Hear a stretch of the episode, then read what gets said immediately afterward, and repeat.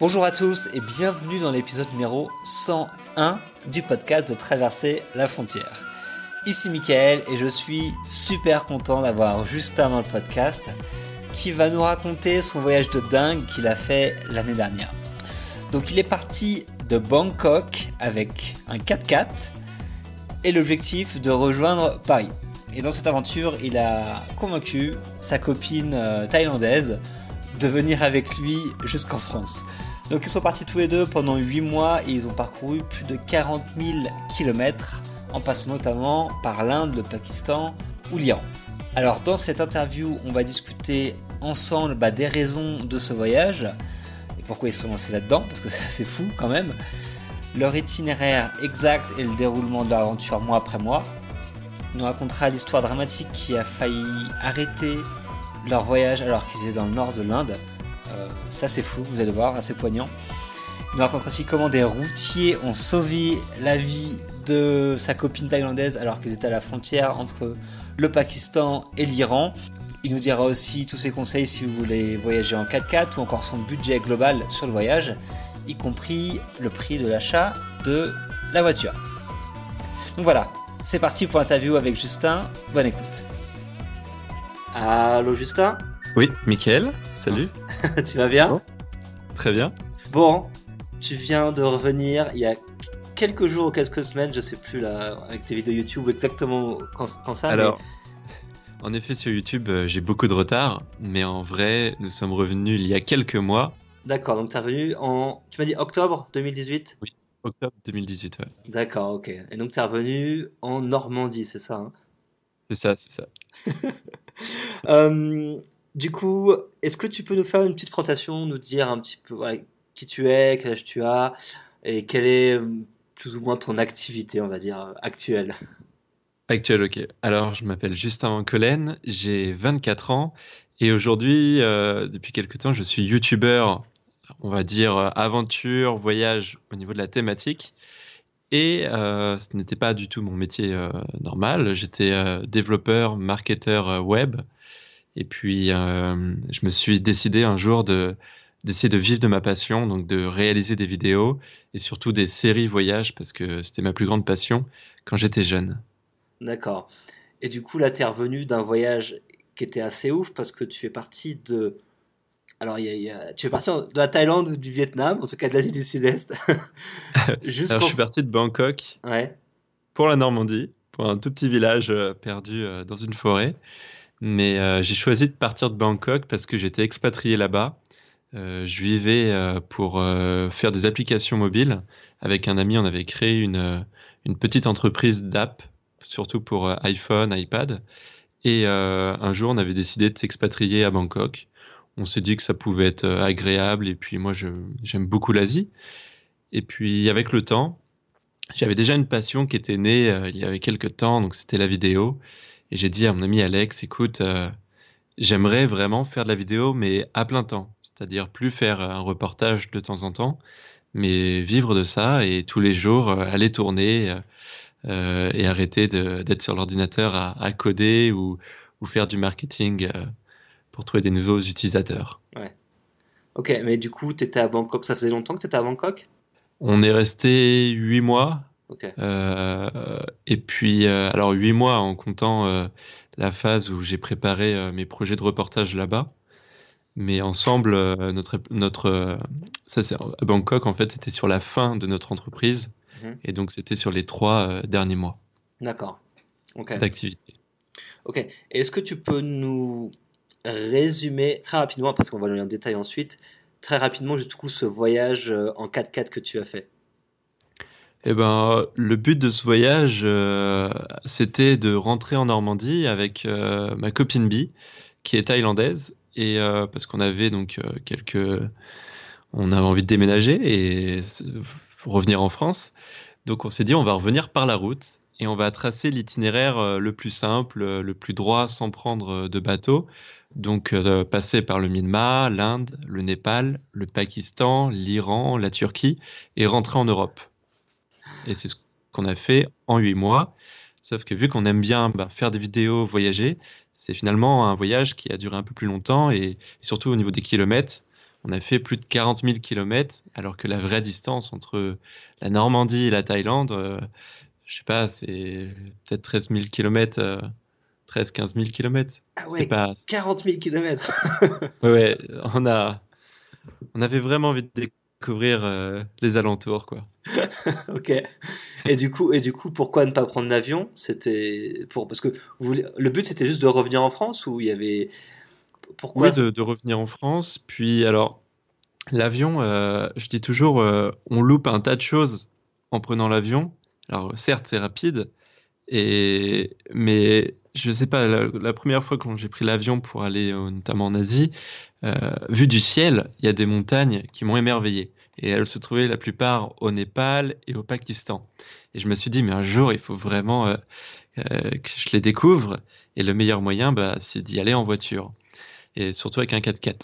Ouais. Et puis, l'autre point, c'était à Bangkok, j'avais donc déjà mon véhicule, parce que j'avais commencé à faire des vidéos et pour faire des reportages vraiment dans les campagnes et tout. Je faisais des sujets très simples, c'était j'allais à la rencontre des expatriés francophones, je faisais du divertissement en fait pour les Français en Asie du Sud-Est, et ensuite des reportages sur les ethnies. Donc pour aller les rencontrer, vraiment, il me fallait un véhicule qui passe partout, c'est pour ça que j'avais acheté un 4x4. Et forcément, je me suis attaché à mon véhicule et je ne voulais pas l'abandonner. Donc, nous sommes rentrés en France avec. Et aujourd'hui, en Normandie, surtout à Pont-l'Évêque, les gens sont souvent étonnés de me voir avec mon 4x4 taille, parce que l'immatriculation, je ne l'ai pas changée. D'accord. Je ne veux pas la changer et on conduit à droite comme là-bas. D'accord, mais ce n'est pas problématique d'avoir une voiture avec une plaque d'immatriculation thaïlandaise en France? Si, mais c'est la campagne. Ok. C'est écrit YouTube dessus, enfin, il y a des pays, tous les drapeaux et tout, avec une grosse galerie de toits, les gendarmes et tout, ils font plus attention. Et... Oui. Ok, tant mieux. Hein. C'est peut-être l'avantage de la Normandie. Ouais. Ok. Donc, tu décides de partir avec ta copine Bi. Donc, comment tu écris Bi ? B-E-E, c'est ça ? B-E-E, oui. D'accord. C'est un surnom parce que les Thaïlandais ont des prénoms trop longs. D'accord. Donc, là-bas en Thaïlande, on donne beaucoup de surnoms. D'accord. Et comment tu l'as embarqué dans cette aventure ? Parce que, quand même, faire 40 000 km en voiture de Thaïlande à la France, c'est pas rien, quoi. Alors, c'était une blague au début. Alors, Bi, quand on s'est rencontrés, au début, on travaillait ensemble. C'était ma l'épisode d'Urbex, mais orienté vraiment sur l'histoire des buildings abandonnés dans Bangkok, dû à la crise économique. Et donc, pour m'intéresser à ces gros buildings, j'avais besoin d'une traductrice. Et Bi m'a beaucoup aidé à ce moment-là aussi pour filmer. C'était devenu ma caméraman. Et de fil en aiguille, on a sympathisé, on s'est mis en couple. Et lorsque je suis parti pour filmer... des ethnies au Laos, au Cambodge et en Thaïlande dans le nord, eh ben, elle n'était plus avec moi. Enfin, on s'était séparés pour que j'aille filmer les gens. Et un soir, je l'appelle vers le Nouvel An et je lui dis, Bi, ce serait marrant, on rentre chez moi en France, je te fais découvrir ce coup-ci ma culture. Mais on y va en voiture, quoi, avec notre 4x4, on le ramène. Et elle a dit oui direct, sans penser aux soucis qu'on pouvait avoir avec les visas, parce que la Thaïlande, malheureusement, enfin, les Thaïlandais n'ont pas le même visa que nous, enfin, le même passeport. Ouais. Les Français, on a de la chance d'avoir un passeport qui est extraordinaire. On peut aller dans plus de 150 pays, sauf que les Thaïlandais, ils sont limités à 28 pays sans visa. Donc, c'est très restreint. Mais malgré tout, on s'est dit, ça peut être chouette si Bi est la première Thaïlandaise à arriver en France aussi, par voie terrestre. C'est assez unique. Et c'est le défi qu'on s'est donné. D'accord. Bon, c'est bien, tu as trouvé une copine qui est plutôt aventurière, du coup, c'est pratique. Oui, ça va. Elle avait déjà voyagé avant, donc ça allait. Ok. Et du coup, tu avais déjà fait, donc tu m'as dit que tu avais acheté ton 4x4 déjà en Thaïlande, mais tu avais roulé sur des longues distances avec, ou tu étais habitué à ça ou pas du tout ? Oui, non. Je roulais principalement pour rejoindre des villages, donc... j'ai fait quand même pas mal de distance avec, je pense à peu près 8000, 9000 en 3 mois, mais mon 4x4 en fait je l'ai aménagé en fonction de mon besoin.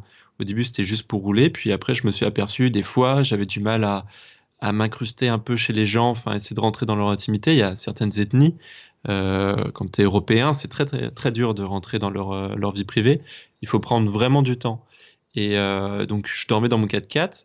Alors, au début, j'avais pas de lit. Alors, j'ai aménagé avec le temps un lit. Après, on a mis un matelas. On a trouvé des draps et tout pour que ça soit vraiment un lieu confortable, même si c'est très rudimentaire, tout petit. Après 3 mois, j'avais l'électricité dans le 4x4, mais vraiment autonome hein, pour recharger l'ordinateur, les caméras, un bon lit comme dans un hôtel avec un surmatelas, et puis des tiroirs, tout ce qu'il faut pour ranger le matériel, photos et les vêtements. D'accord, donc vous pouvez partir en toute autonomie, quoi.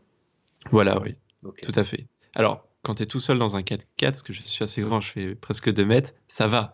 Mais lorsque Bi m'a rejoint, au début, on a eu beaucoup de mal à trouver un peu notre, notre confort. Enfin, c'était différent de partager mon 4x4 avec quelqu'un d'autre.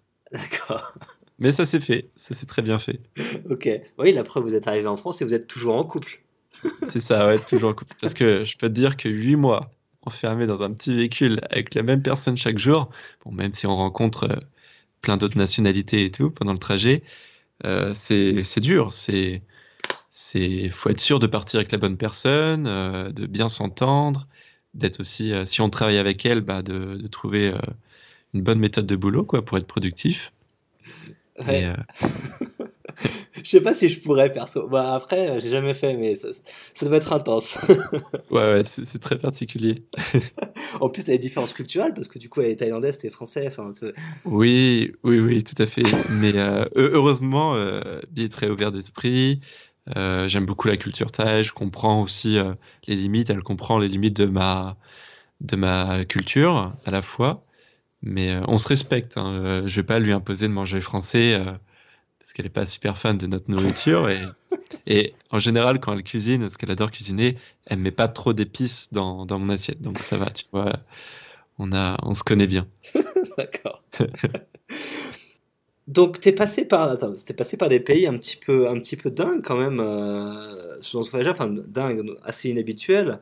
Parce que tu as traversé donc, la Birmanie, enfin le Myanmar, je ne sais pas comment on l'appelle de nos jours. Le Myanmar, alors bah, d'ailleurs je peux te raconter une anecdote parce que vas-y. En fait l'avantage d'avoir un véhicule thaï, et moi j'ai un permis de conduire thaïlandais aussi, donc ça me permet de conduire dans les pays de l'ASEAN. Et ça c'est un grand avantage parce qu'il y a beaucoup de Français qui voyagent en Asie avec des véhicules français, c'est très compliqué au niveau des frontières et tout. Mais moi, je peux rouler au Myanmar facilement, même rentrer en Chine, alors que la Chine, c'est compliqué pour y rentrer. Et là, on s'approche avec Bi de la frontière du Myanmar et on nous refuse. Parce qu'en fait, on n'avait pas vraiment fait attention à ce détail, mais on a vu qu'on a des stickers sur YouTube sur notre 4x4, ça attire assez l'œil. Et en fait, ils se sont aperçus qu'on avait réalisé des vidéos, on va dire, assez clickbait, en fait, sur YouTube. Des fois, pour attirer un peu une audience, on doit mettre des titres assez aguicheurs, accrochants. Et notre dernière vidéo, c'était comment rentrer illégalement au Cambodge. Alors que le Myanmar est un pays très strict, très sérieux, et aujourd'hui avec des soucis au niveau de ses ethnies.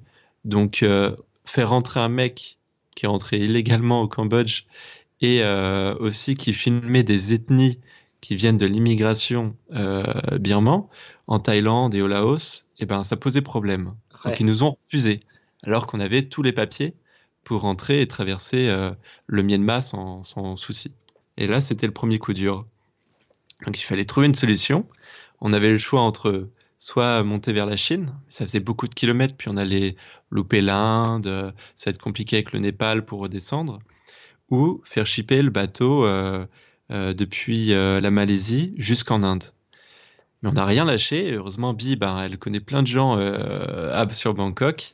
Et on a très vite réussi à négocier un peu avec l'ambassade du Myanmar et de trouver une autorisation d'entrée à condition qu'on soit escorté. Et une escorte, ça coûte un peu d'argent. Enfin, une escorte unique, ça coûte assez cher. Et on a réussi à trouver d'autres voyageurs comme nous, dont un couple de Français, un couple d'Anglais, pour partager les frais de convoi, pour rentrer au Myanmar et se faire conduire jusqu'en Inde. Mais ce qu'on voit, c'est pas très amusant. C'est-à-dire que si on avait un but touristique là-bas, ce serait vraiment ennuyant parce que tous les jours, tu conduis. On te fait quelques visites le matin, mais tu conduis tout le temps. Tu as une voiture de police devant toi, l'armée derrière. Tu passes des checkpoints régulièrement et tu dois t'enregistrer, redonner ton passeport presque tous les 50, 100 km. Et le soir, on te surveille. On t'impose un hôtel, tu ne peux pas dormir dans ton véhicule, tu ne peux pas sortir où tu veux, alors que c'est un pays qui aujourd'hui s'ouvre au tourisme de plus en plus. Ouais. Il y a des gens qui arrivent à louer des motos, qui arrivent quand même à rentrer dans des provinces interdites. Mais quand tu es là avec ton propre véhicule, c'est vraiment strict. Et même si on est passé, moi, je n'ai pas l'impression d'être allé au Myanmar. Ouais, je comprends. Du coup, donc, en effet, comme tu dis, ouais, y a des pays assez spécial au niveau de l'accueil des Overlanders. Ouais, mais du coup, quand t'es arrivé en Inde, il y a une frontière Myanmar-Inde ? Oui. Ok. Parce que je regarde ta carte en même temps, mais du coup, il y a le Bhoutan, le Bangladesh, elle a un petit peu compliqué. Alors, le Bhoutan, pareil, pour entrer en voiture, c'est très cher. C'est uniquement par escorte et c'est très, très coûteux. Ensuite, le Bangladesh, c'est très compliqué pour y conduire. C'est possible, hein. Mais il y a plein de risques au niveau de l'importation temporaire du véhicule. C'est vraiment compliqué là-dessus. Ok, d'accord. Donc pour nous, le plus simple, c'était l'Inde. L'Inde est un pays très accueillant, donc il n'y avait pas de soucis. Ok, et comment ça s'est passé en Inde ? Moi, c'est un pays que je ne connais pas, mais je sais qu'il y a beaucoup de gens qui vont et à qui ça intéresse du coup de rouler en Inde, etc. Ça ressemble à quoi ? Alors l'Inde, c'était la deuxième fois que je venais en Inde. Mon premier séjour, j'avais pas trop aimé. L'Inde, soit tu adores et quand tu aimes, bah, c'est la folie, soit t'accroches pas et tu vas avoir du mal à apprécier la culture. Mais là, je m'étais dit, c'est la deuxième fois que je vais en Inde, je suis avec Bi, ça va être chouette, on est véhiculé. Là, je veux vraiment comprendre ce pays. Et en fait, c'est tellement grand que d'une province à l'autre, bah, c'est plus du tout les mêmes gens. Même au niveau de la couleur de peau, ça change beaucoup, au niveau des rituels, des cultures. Alors c'est fou, en fait, c'est très compliqué de décrire l'Inde. Mais il y a des parties qu'on va apprécier, comme nous, on a adoré le nord, tout ce qui est très beau avec les montagnes, le Sikkim et tout, où les gens sont vraiment très sympas. Et puis après, il y a des régions vers le Rajasthan, qui est la région la plus touristique pourtant du pays, où là, c'est très agressif au niveau des relations, c'est très spécial. Il y a un risque éventuellement de vol ou de quelques soucis qui vont être dérangeants. Et c'est là où on a eu le plus de soucis, c'est le Rajasthan. Pour les gens qui voyagent en véhicule, c'est fatigant en fait de camper en Inde parce qu'il y a vraiment beaucoup de gens partout, même en plein milieu d'une forêt, tu vas rencontrer quand même des pèlerins qui travaillent la nuit ou qui vivent dans un petit village. Et c'est vraiment une destination où on ne peut pas camper en dormant tout seul au milieu de la nature. On va généralement toujours avoir des familles qui viennent t'entourer pendant la nuit parce qu'ils sont curieux. Ils veulent voir comment tu vis, qu'est-ce que tu viens faire là, regarder les drapeaux que tu as sur ton véhicule. Ça les amuse aussi. Mais ils ont autant peur que toi. Enfin, ils ont autant peur de ta présence, c'est-à-dire que dès qu'on sortait du 4x4 ou dès que j'avais envie de discuter avec eux, je sentais une certaine crainte. Okay. Et vu que ça nous a un peu fatigués au bout d'un moment, surtout quand tu bosses en faisant de la vidéo et tout, et il faut bien être concentré sur ton logiciel de montage, et ben on s'est dit on va monter vers le Népal. C'était pas prévu, mais au moins au Népal on va être tranquille dans les montagnes, dans l'Himalaya, et on va faire notre petite route. Et au Népal, eh bien on a eu un coup de foudre assez rapidement. Le fait de retrouver une nature avec moins d'habitation, mais plus de pollution. On ne savait pas que le Népal était aussi touristique, et c'est là-bas on a réalisé un reportage sur le climat, et en fait on s'est intéressé à la façon dont les touristes voyagent au Népal, et comment ils le respectent, sur la façon dont ils voyagent en polluant le pays, parce qu'ils arrivent à monter très haut en altitude, donc ça c'est chouette, avec beaucoup d'équipements, beaucoup de nourriture, de ressources pour vivre. Mais par contre, tout ça, ça reste en altitude. Et nous, ça nous a vraiment marqué de voir autant de déchets là-haut, alors qu'en fait, ça serait possible de les descendre sans trop d'efforts. Ouais, d'accord. Et donc voilà, c'est ça qu'on fait aussi pendant notre voyage. Nous, on réalise du contenu vidéo, de temps en temps des reportages quand on peut faire un partenariat avec soit avec des locaux ou une compagnie. Et au Népal, on a eu de la chance vraiment de faire un très beau reportage là-dessus. Le pays nous a même prêté un hélicoptère. On a pu monter au Gokyo Lakes, qui sont des lacs d'altitude à 5000 mètres, à peu près 8 km de l'Everest. Et c'est une très bonne base ici pour commencer l'alpinisme un peu. Et c'est là où nous, on a pris conscience que notre planète est vraiment sale, ouais. Que ce soit partout, en altitude, sous l'eau. On fait beaucoup de plongées avec Bi. Et on a vraiment pris conscience, parce que dans mes précédents voyages, je voyais pas le déchet plastique, notamment. Ça m'attristait pas, tu vois. C'était comme si que c'était normal pour moi de voir des fois dans des pays pauvres du déchet partout. Mais aujourd'hui, non, c'est plus le cas. J'ai une prise de conscience pendant ce voyage. Alors, je trouve que ça arrivait assez tardivement, mais au moins je l'ai eu. Et aujourd'hui, on veut vraiment essayer d'être des voyageurs responsables, même si le 4x4, bon, c'est un moyen de transport assez polluant. On essaye d'optimiser tout pour être des voyageurs responsables et protéger notre environnement, ou essayer d'éduquer la population à faire attention ou à avoir certains gestes qui peuvent être simples pour réduire le plastique. Ouais, c'est sûr. Moi, je ne suis pas allé au Népal, mais c'est vrai que si c'est les touristes qui causent autant de problèmes, ça devient grave, mais bon.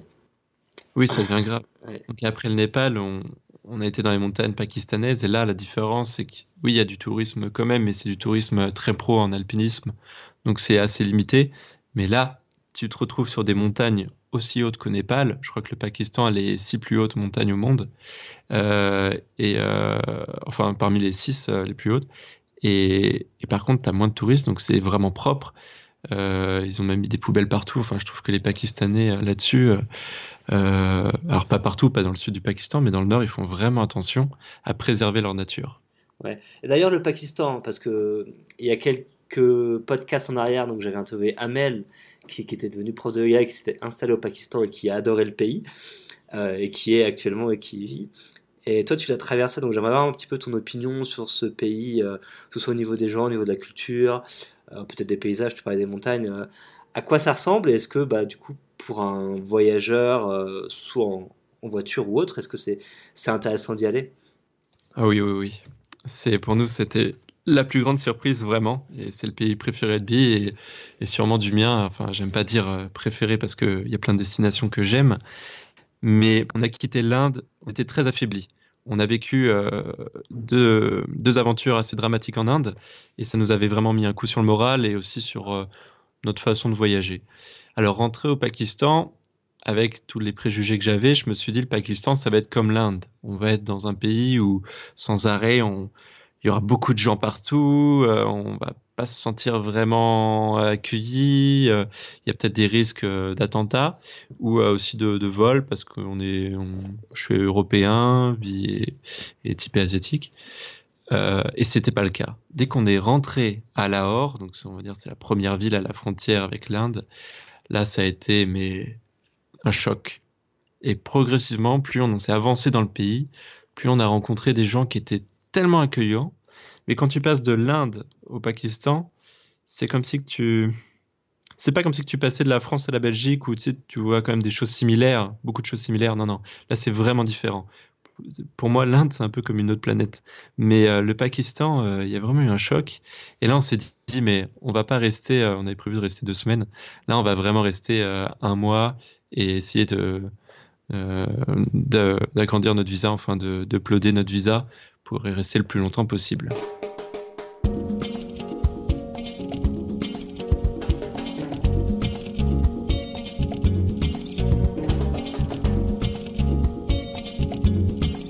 Et à quoi ressemblait du coup votre mois au Pakistan? Qu'est-ce que vous y avez fait, etc.?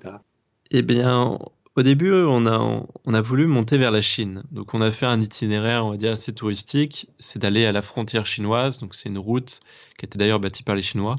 Mais une route de montagne magnifique où tu te balades entre des sommets qui sont à 5000, 6000, 7000 mètres, t'as le K2 et tout. C'est impressionnant. Et en fait, on s'est plutôt offert un voyage pour se reposer à ce moment-là. Parce que dès que je sortais du véhicule, j'avais un gars qui venait me voir, ou plusieurs gars, pour m'inviter chez eux. et j'avais pas vécu ce genre d'expérience depuis un certain temps. Et c'était vraiment agréable. C'était aussi une première pour Bi de tout relâcher la pression, de se dire là on se sent vraiment en sécurité dans ce pays. Alors c'est marrant parce que ce que j'avais appris dans les médias, ça représente une image vraiment différente du Pakistan. Mais tu vois, je pouvais oublier ma caméra sur le 4x4. Je l'ai oublié plein de fois au Pakistan, en Iran. Jamais on m'a volé ma caméra, tu vois. Et les gens ont envie de t'offrir. Alors, quand ils n'ont pas d'argent, ils ont envie de t'offrir vraiment de l'amour, de l'affection, et ça se ressent. Et il y a aussi des Pakistans qui ont de l'argent. Et là, on ne voulait pas profiter de ça, mais très vite, on a été accueillis comme vraiment deux petits enfants. On s'est fait adopter par des familles pakistanaises parce qu'ils avaient envie de nous montrer c'est quoi le vrai Pakistan. D'accord. Quelle est l'image du Pakistan qu'on ne connaît pas. Et eux, ils ont vraiment investi là-dessus en se disant mais on veut que quand tu pars du pays, tu te dises mais je vais retourner parce que je me suis senti bien avec des vrais amis construits sur place et j'ai apprécié la culture, j'ai apprécié la nourriture, les paysages. Okay. Mais c'est un voyage assez spécial en effet, parce que tu as des zones, malheureusement pour les habitants, mais dangereuses. Eux-mêmes ont peur du terrorisme, surtout eux. Et donc quand tu te balades, des fois, ça t'arrive d'avoir un gars armé avec toi dans la voiture à la Kalachnikov. Donc Bi, du coup, montait dans le lit. Et moi, je conduisais, puis le gars était là pour... nous protéger si on recevait un tir ou voilà, s'il y avait un barrage de talibans ou des rebelles. D'accord. Mais il ne s'est rien passé de tel au Pakistan ? Non, mais on a eu un drame quand même, et surtout dans une partie du Pakistan la plus dangereuse qui est le Baloutchistan. C'est une partie très désertique, c'est celle qui est au sud de l'Afghanistan. Et au Baloutchistan, normalement, pour les voyageurs, le pays t'offre gratuitement une escorte entre la frontière iranienne, Taftan, jusqu'à Quetta, une grande ville du Baloutchistan, la capitale du Baloutchistan. Et après, sur quelques kilomètres, t'es escorté par l'armée. Okay. Et c'est vraiment très safe, c'est bien organisé. Par contre, c'est très long parce que les gars t'offrent du thé, ils veulent discuter avec toi, ils veulent faire des photos. Bon, après, ils doivent aussi bosser, donc enregistrer ton passeport et tout. Et ça se fait par des bornes, des checkpoints. Tous les 20 km, tu changes de convoi. Sauf que nous, à ce moment-là, Bi est tombée gravement malade. Et elle lui reste encore des jours sur son visa, mais le mien non. Et je n'ai pas réussi à uploader mon visa parce que c'était les élections présidentielles là-bas. Et on n'avait plus trop de solutions. Il fallait qu'on quitte le pays. Sauf que le Pakistan ne voulait pas qu'on quitte le pays. Ils étaient OK pour qu'on reste, moi que je reste du coup un peu illégalement. Enfin, ils auraient trouvé une solution sans problème. Mais il fallait qu'on continue notre voyage quand même sur l'Iran et surtout soigner Bi. Et Bi, quand elle est malade, en général, c'est rien. Et je lui dis, tiens, prends un Doliprane, hop, ça va se passer. On ne fait pas trop attention à ça. Et plus les jours passaient, plus je perdais ma copine. C'est-à-dire, elle commençait à avoir énormément de fièvre. Un jour, elle est montée à 42 de fièvre. En plus, à l'extérieur, il faisait 48 degrés, 50 degrés. On est en plein désert. Ouais. C'est très compliqué. Et puis, je commençais à la perdre, quoi. Elle était très blanche. Alors, une taille blanche, c'est très bizarre. Enfin, elle est typée, donc très mate. Mais... et puis, elle ne répondait plus. Elle avait des spasmes dans un bras. Et je sentais vraiment que... c'était fini, qu'il fallait vraiment qu'on trouve une solution. Et je me suis dit, le plus simple, c'est d'aller dans un hôpital en Iran. Et je lui ai dit, je vais t'emmener le plus vite possible en Iran. On va passer les frontières, je vais conduire la nuit, enfin je m'en fiche, je ne vais pas prendre les militaires avec nous. On va sauter les checkpoints et tout, mais dans 2 jours, tu seras en Iran. Ouais. Et finalement, ça a été beaucoup plus compliqué que ça. Il y a plein d'histoires, mais avec l'ambassade de France et tout, ils n'ont pas voulu qu'on parte, donc on a réussi quand même à faire du forcing et on s'est retrouvé dans le Baloutchistan. Bi était dans un état chaotique et on a foncé. Alors les militaires étaient vraiment étonnés de nous voir arriver parce que notre arrivée ici dans cette région particulière n'était pas prévue pour eux. Et donc, des fois, ça se déroulait un peu en course-poursuite parce que moi, je ne m'arrêtais pas. Je n'avais pas le temps de m'arrêter au checkpoint et je fonçais pour aller le plus vite en Iran. Et donc, tu avais les militaires, des fois pendant quelques kilomètres, qui essayaient de nous rattraper ou qui essayaient de nous suivre en essayant de comprendre un peu la situation, de se dire, OK, là, il y a sûrement un souci avec ce 4x4-là. Et c'est pas rien de conduire. On a conduit plus de 4 jours comme ça sans nous arrêter, dans un désert où la température est très chaude, où on est constamment déshydraté, et surtout quand on véhicule, tu dois sans arrêt de l'alimenter en eau dans ton radiateur pour pas casser ton moteur. Parce qu'on avait cassé le moteur en Inde. Et donc c'était vraiment un voyage très éprouvant. Heureusement, on avait des piqûres d'adrénaline, on en avait 2 injections qu'on a en cas de secours, et je pensais jamais les utiliser de ma vie. Mais ces seringues nous ont sûrement aidé à maintenir Bi éveillée jusqu'en Iran, où elle a été prise en charge vraiment très bien. Enfin, elle a été hospitalisée dès son arrivée, et les Iraniens sont extraordinaires aussi, comme les Pakistanais, mais ils l'ont vraiment bien chouchoutée, moi de même, et on a été agréablement surpris par leur accueil et leurs soins. C'est chaud. Ok. Mais ça ne nous a pas dégoûté de notre expérience au Pakistan. Malheureusement, elle a fait une infection importante au niveau des reins. Ouais. Donc ça, c'était, on ne sait pas comment elle a chopé le microbe.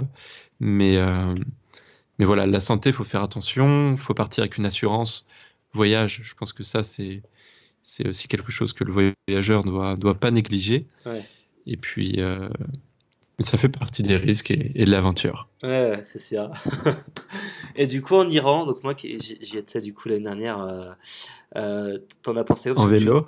Ouais, moi je l'ai fait en vélo, toi tu l'as fait en 4x4. Donc t'as dû voir un peu plus de trucs. Mais du coup, tu as traversé vraiment en diagonale. Donc qu'est-ce que t'en as pensé de ce pays et des gens là-bas? Bah, c'est compliqué. On pourrait parler toute une soirée de l'Iran.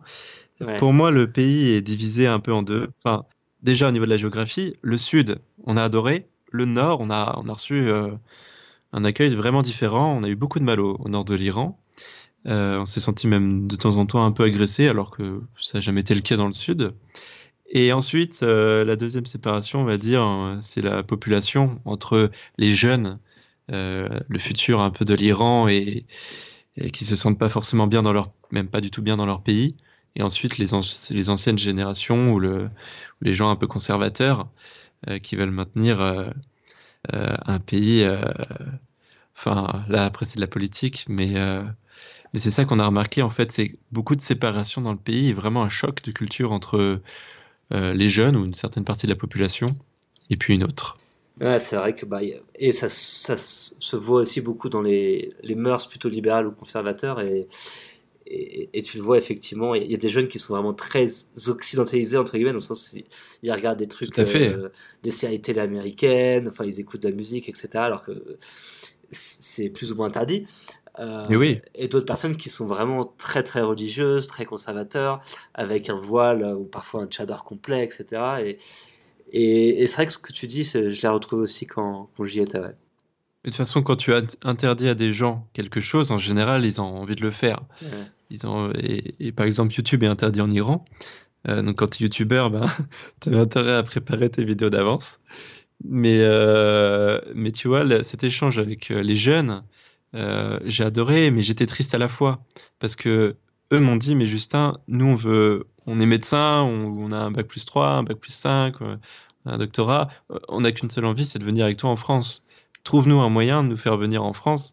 En fait, le fait qu'ils m'aient vu, j'avais le même âge qu'eux, avec un véhicule, ils se sont dit, mais on peut faire comme Justin, ça se trouve, on peut réussir à changer notre vie et venir dans un autre pays. Mais leur vie est très, très dure, leur monnaie surtout, je sais pas pour toi, mais à l'époque où on y était, la monnaie ne valait plus rien. Mm-hmm. D'ailleurs, notre voyage entier en Iran d'un mois, compris soins médicaux, essence et tout, nous a coûté $285 américains. Donc rien du tout. Déjà parce que beaucoup de gens nous ont invités. Et alors même si on refusait, non, ils nous poussaient vraiment à qu'on accepte l'invitation, la nourriture. Ouais. Mais la monnaie ne valait plus rien. Je faisais des pleins d'essence à 6 euros, alors qu'en France, je l'ai fait à peu près 125 euros. On a eu des pleins d'essence aussi gratuits dans de nombreuses stations, des péages gratuits. On s'est vraiment sentis comme des privilégiés et c'était particulier. Mais moi, les jeunes m'ont beaucoup attristé parce que quand t'as le même âge, quand là, j'ai vraiment réalisé que j'avais une vie extraordinaire, surtout quand je rencontre des Pakistanais et des Iraniens qui ils ont des étoiles dans leurs yeux quand je leur raconte mes aventures, pour moi des fois qui me paraissent normales, pour eux en fait bah non, et c'est là où je réalise que nous Français ou Européens, on a de la chance de pouvoir être libres, de pouvoir avoir accès quand même à énormément de choses sans utiliser de VPN ou sans que ça soit illégal. Et surtout d'avoir un passeport qui nous permet soit de travailler en Allemagne ou de partir 3 mois aux États-Unis ou tenter notre chance en Australie. Et ça, des fois, on oublie toutes les choses qu'on peut avoir déjà. Ah ouais, c'est sûr. J'ai vécu la même chose là-bas en Iran. Tu parlais un petit peu d'argent, du coup, là, avant que j'oublie la question.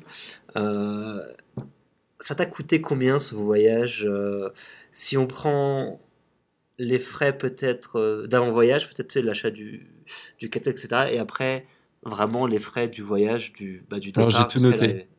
Vas-y, tu peux même me demander combien ça va coûter l'essence dans tel pays, je vais tout te donner. Non, peut-être alors, sur global, de dire bah, combien de mois en tout et combien de temps et combien ça a coûté. Alors, on a acheté le 4x4 €5 000 en Thaïlande. Enfin avec la taxe, tout compris, le contrôle technique. C'est un 4x4, un Nissan Terrano 2 de 1997. L'avantage de ce 4x4, c'est qu'il y avait une grosse communauté de 4x4 Terrano en Thaïlande et c'est grâce à eux qu'on a réussi à revenir en France pour l'envoi de pièces détachées pendant le voyage, leurs conseils quand on avait des soucis. Donc ça, c'est vraiment important. Choisir son véhicule en fonction du voyage et prendre une marque où on peut trouver des pièces facilement et facilement réparables. Okay. Ensuite, le voyage, je l'avais estimé à 15 000 euros pour 2 personnes et 8 mois, en tout compris, je veux dire, l'essence, la nourriture, la réalisation des vidéos, parce que du coup, des fois, acheter des choses pour faire des activités pour pimenter nos vidéos. Mmh. Et finalement, on a eu plus de soucis que prévu et on a fini nos 15 000 euros dès qu'on arrivait à Istanbul. Et donc, après, pour traverser l'Europe, on a dû prendre 2 000 € tout au fond de notre portefeuille. Donc, c'est un voyage à 17 000 euros pour 8 mois. D'accord, à deux. À deux, ouais. Mais sans compter le début quand j'avais le 4x4. Hein. Ouais, enfin, juste le Bangkok-Paris. En sachant, ouais, donc ça comprend tout. Et j'imagine que ça comprend aussi peut-être des frais de douane ou des choses comme ça. Oui, voilà. Visa, tout, les douanes réunies. D'accord. Bon, à deux, c'est pas si énorme que ça. C'est pas si énorme que ça, mais on peut faire beaucoup moins. Enfin, ouais. S'il y a des gens qui se disent « Ah, c'est une grande somme, j'ai pensé faire la même chose », on a des amis, ils l'ont fait avec 8 000 €. D'accord. Mais eux, ils achetaient leurs fruits et légumes au marché locaux, ils avaient leur frigo dedans. Nous, on allait manger chez les gens où on cuisinait, enfin, on se faisait des petits restos et tout. On n'a pas fait notre voyage, elle est vraiment l'économie... si quand même, mais de temps en temps on se faisait plaisir. Ok, ça roule. Et puis attends, on a quand même un trek au Népal qui a duré 15 jours et ça c'est quand même un prix. Enfin, on est parti du coup avec un Sherpa, ouais. Parce que moi il me fallait un traducteur et donc voilà, le Népal est une destination qui coûte cher quand même. Ouais, donc vous vous êtes fait plaisir, vous avez fait des trucs. Voilà, on s'est quand même fait plaisir. Hein. Ok. Non mais il faut. Hein. Mais du coup, ça reste un prix, si on compare, je sais pas, peut-être avec l'Europe, on a quand même fait vraiment beaucoup de choses pour ce montant et donc on est très content. Ouais. C'était une aventure extraordinaire. Ouais, donc du coup, après l'Iran, tu arrives en Turquie, en Europe. La Turquie, bah, génial, on a revu mon associé, il est venu nous rejoindre en Turquie pour, parce que j'avais envie de le revoir et c'était très chouette. Et après, l'Europe, tranquillement. J'imagine que c'était justement plus tranquille et moins avec moins d'événements, peut-être un peu plus lisse le voyage en Europe ou pas? Moi à ce moment-là, je commençais à avoir envie de rentrer en Normandie.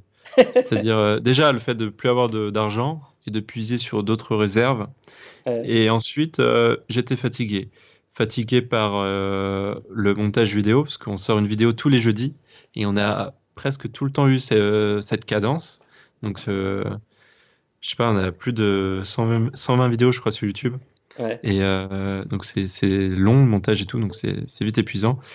Et la route, je conduisais beaucoup de nuit, on a eu beaucoup de moments de stress. Aussi le 4x4 qui est arrivé en Normandie, mais dans un état, je me demande comment il peut encore démarrer aujourd'hui. Et puis voilà, quoi, au bout d'un moment, t'aurais quand même envie de rentrer. Et ça faisait 5 ans que j'étais pas revenu vraiment pour vivre en Normandie, en France, tu vois. Donc j'avais cette hâte de voir mes proches, de leur faire la surprise. On a fait la surprise à tout le monde en France. En arrivant dans les écoles de mes neveux, personne ne savait. Tu vois, ouais. Dès que tu arrives en Europe, tu te sens déjà chez toi, quoi. Ouais, non, c'est cool. Et tu nous parlais de l'événement à la frontière pakistano-iranienne, du coup, qui était assez compliqué. Est-ce que tu as eu encore une autre grosse galère qui t'est arrivée sur le voyage et qui t'a vraiment marqué ? Oui, on a une galère très dure on a toujours du mal à se remettre aujourd'hui. En Inde, on a voulu en fait rentrer en Iran par le désert du Thar. Donc il y a un magnifique désert dans le Rajasthan qui fait plus de 200 000 km², qui est très grand. Et on s'est lancé le défi de faire un peu de désert. Après tout, c'est l'idéal avec un 4x4. Sauf qu'on ne savait pas que la température serait aussi élevée. On était sur des moyennes de 55 degrés à l'ombre, même si c'était plus chaud en Iran. C'était relativement chaud pour nous et surtout pour notre pauvre véhicule. Et on a, si tu veux, cassé notre moteur en plein milieu du désert. Ah merde. Et là, heureusement qu'en Inde, il y a énormément de gens. Je t'ai dit, c'est très rare de te retrouver tout seul. Et même au milieu du désert, eh ben, figure-toi qu'il y avait un village pas loin. Et on s'est fait secourir assez rapidement par ce village.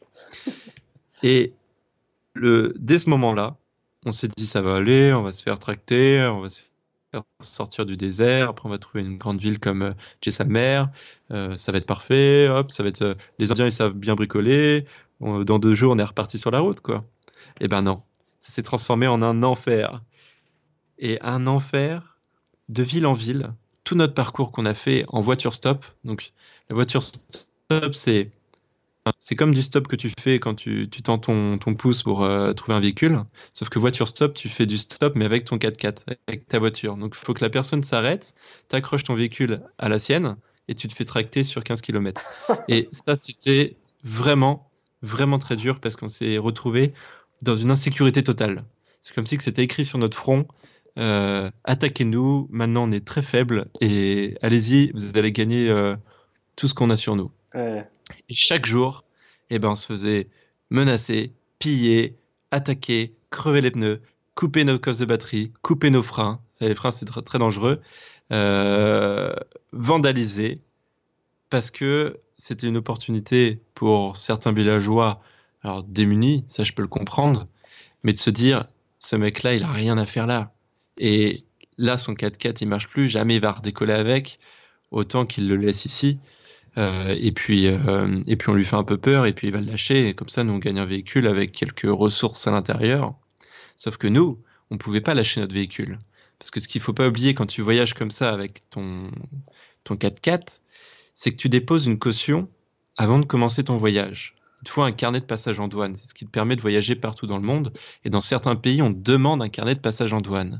Et en fait, tu déposes une caution sur la valeur de ton véhicule, donc ta cote Argus, et en Inde, on calcule cette caution 150 fois la valeur de la cote Argus.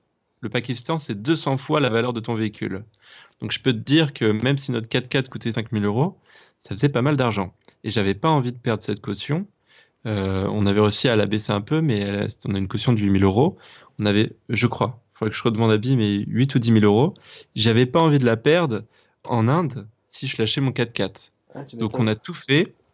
On a fait donc ce fameux voiture stop, on a essayé de trouver des gens sympas et non, des fois on n'avait pas de chance, on tombait sur des gens qui vraiment profitaient de cette situation pour essayer d'échanger des choses avec nous et en fait on se faisait très vite voler. Pour Bi, étant une femme, ça a été très dur, des fois j'avais pas forcément l'œil à côté d'elle pour voir si elle allait bien, elle se faisait régulièrement embêter par des mecs et c'était vraiment horrible. Et un jour, on a un peu pété un câble. On s'est dit, il faut qu'on appelle l'ambassade de France ou l'ambassade de Thaïlande et on doit passer à un plan d'urgence parce qu'on est vraiment en insécurité. Des fois, un jour, on s'est retrouvé dans une cité indienne où il y avait des jeunes de 14, 15 ans, mais qui avaient vraiment envie de nous attaquer, quoi. Et là, ils étaient plus de 30 autour de moi à 4 heures du matin. On n'avait pas dormi, je crois, déjà depuis 72 heures. Là, t'en peux plus. Donc, on a appelé l'ambassade et l'ambassade nous a dit qu'elle ne pouvait rien faire pour nous, que c'était de notre faute d'aller dans cette zone, qu'elle est listée rouge sur le site de l'ambassade de France. Et c'était un risque, nous avons pris le risque. Et aujourd'hui, non, ils ne pouvaient rien faire pour nous aider, même pas nous mettre en relation avec le garage de l'ambassade. Donc, on a dû se démerder, si on peut dire, tout seul. Et on a été sauvés finalement grâce à Instagram.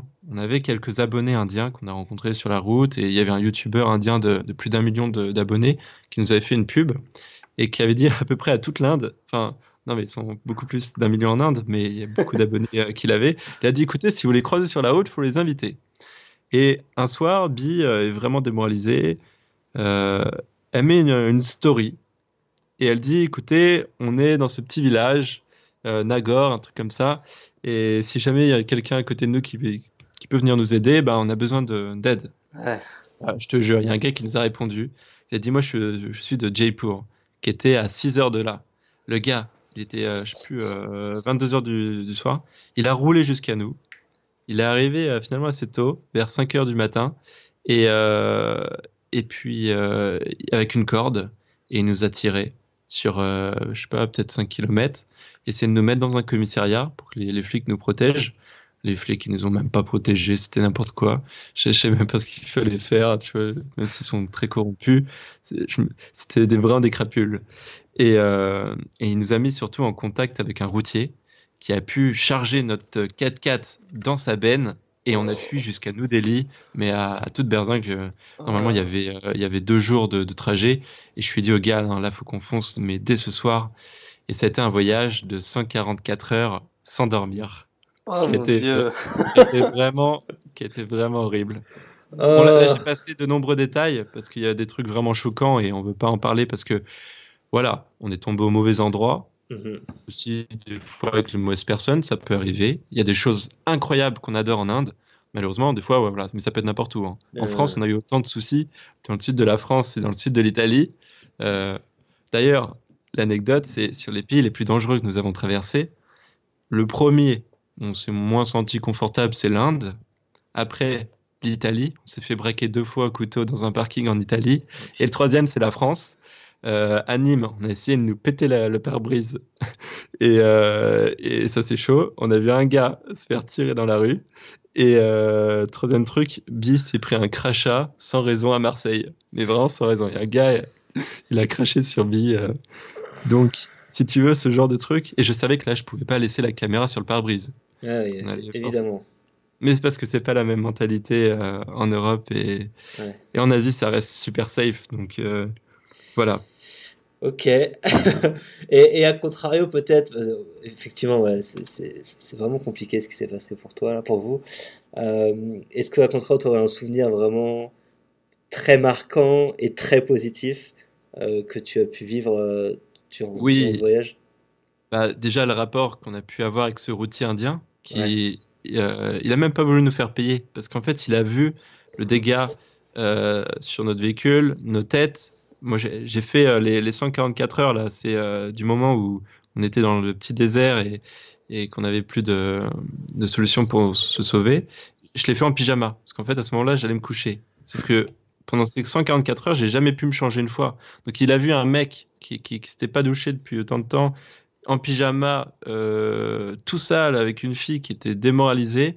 Le gars, il avait qu'une seule chose, c'était déjà nous redonner le sourire, nous montrer la beauté de la culture indienne, de la nourriture et tout. Donc, il nous avait invités aussi dans un resto. Et donc, ce rapport avec ce routier qui était extraordinaire. Et le deuxième rapport avec les routiers, c'était quand on est arrivé en Iran. Le Pakistan et l'Iran, ils font beaucoup de commerce entre eux, notamment avec l'essence et tout. Et il y avait énormément de camions à la frontière iranienne, mais peut-être une file de 5 km et ça n'avançait pas. Donc j'avais Bi qui était en train de presque de mourir, d'agoniser à côté de moi. Je suis descendu mon 4x4, j'ai vu un gars qui avait un Renault.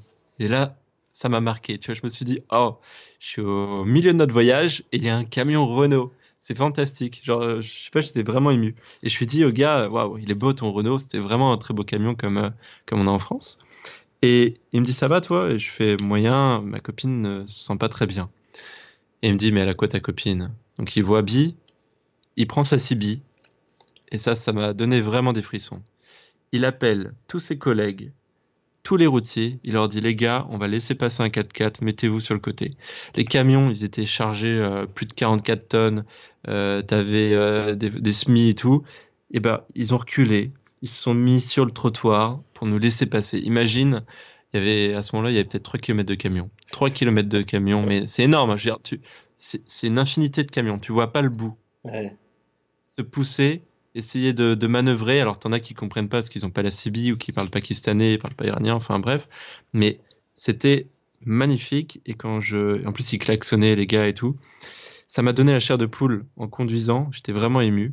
J'arrive et à la frontière iranienne, il y a une ambulance. Je me dis, tiens, putain, c'est bizarre, il y a déjà une ambulance là. L'ambulancier vient me voir, il me fait, il y a un chauffeur iranien qui nous a appelés. Est-ce que c'est vous le couple de Français? Et je suis dit, oui, c'est nous. Le gars avait appelé l'ambulance. On arrive à l'hôpital. Je dis à l'ambulancier, combien je vous paye? Ils me font, les routiers ont tout payé. C'est ouf.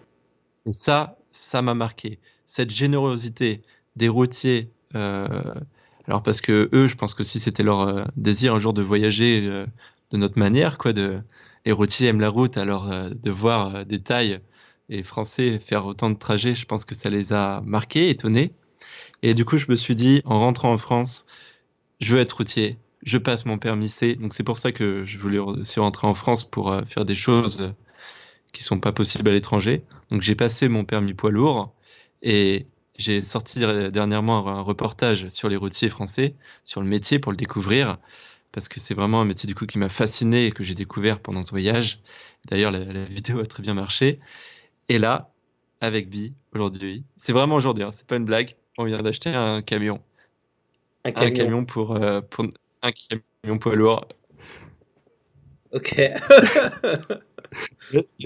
là, je suis vraiment comme un enfant parce que j'ai acheté un camion et genre, je suis trop excité. Et c'est un camion de pompier. Alors là, il n'est pas du tout aménagé pour notre prochaine aventure qui va être de traverser l'Afrique en camion poids lourd. Mais c'est un camion qu'on va aménagé. Donc là, c'est vraiment... là, il a une citerne derrière, à l'arrière.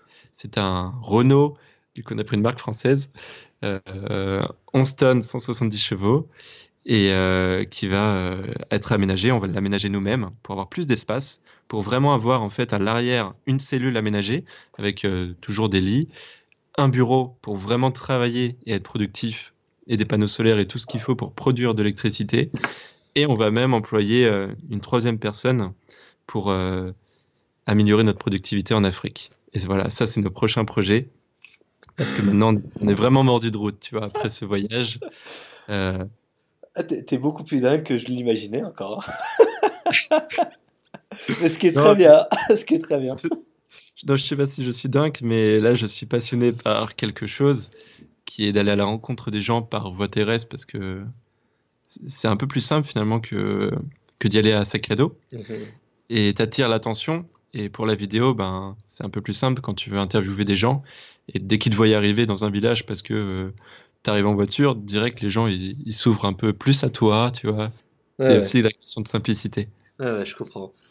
Ok, bah c'est génial, tu vas t'amuser encore pour ce voyage-là. Parce que traverser l'Afrique, ça va être encore une autre paire de manches. Mais bon. Ça va être sportif, oui. Ok. Bon, le temps passe, du coup, enfin, on termine bientôt. Peut-être, est-ce que tu aurais un ou deux conseils plutôt rapides à donner aux personnes qui s'intéressent justement au voyage en voiture, en van, en 4x4, en camion et qui envisagent d'en faire un en fait, et peut-être un ou deux conseils à leur donner? Alors, c'est peut-être un conseil monétaire. Alors, le premier, c'est je pense qu'il faut... Alors, soit vous avez des grosses réserves d'argent, et tant mieux pour vous. Ce qui n'est pas le cas pour moi et Bi. Du coup, nous, on a un revenu passif dû à nos anciennes activités. Donc, moi, dans les applications mobiles, qui me permettent de vivre, et ensuite un peu la vidéo, mais c'est un peu moindre.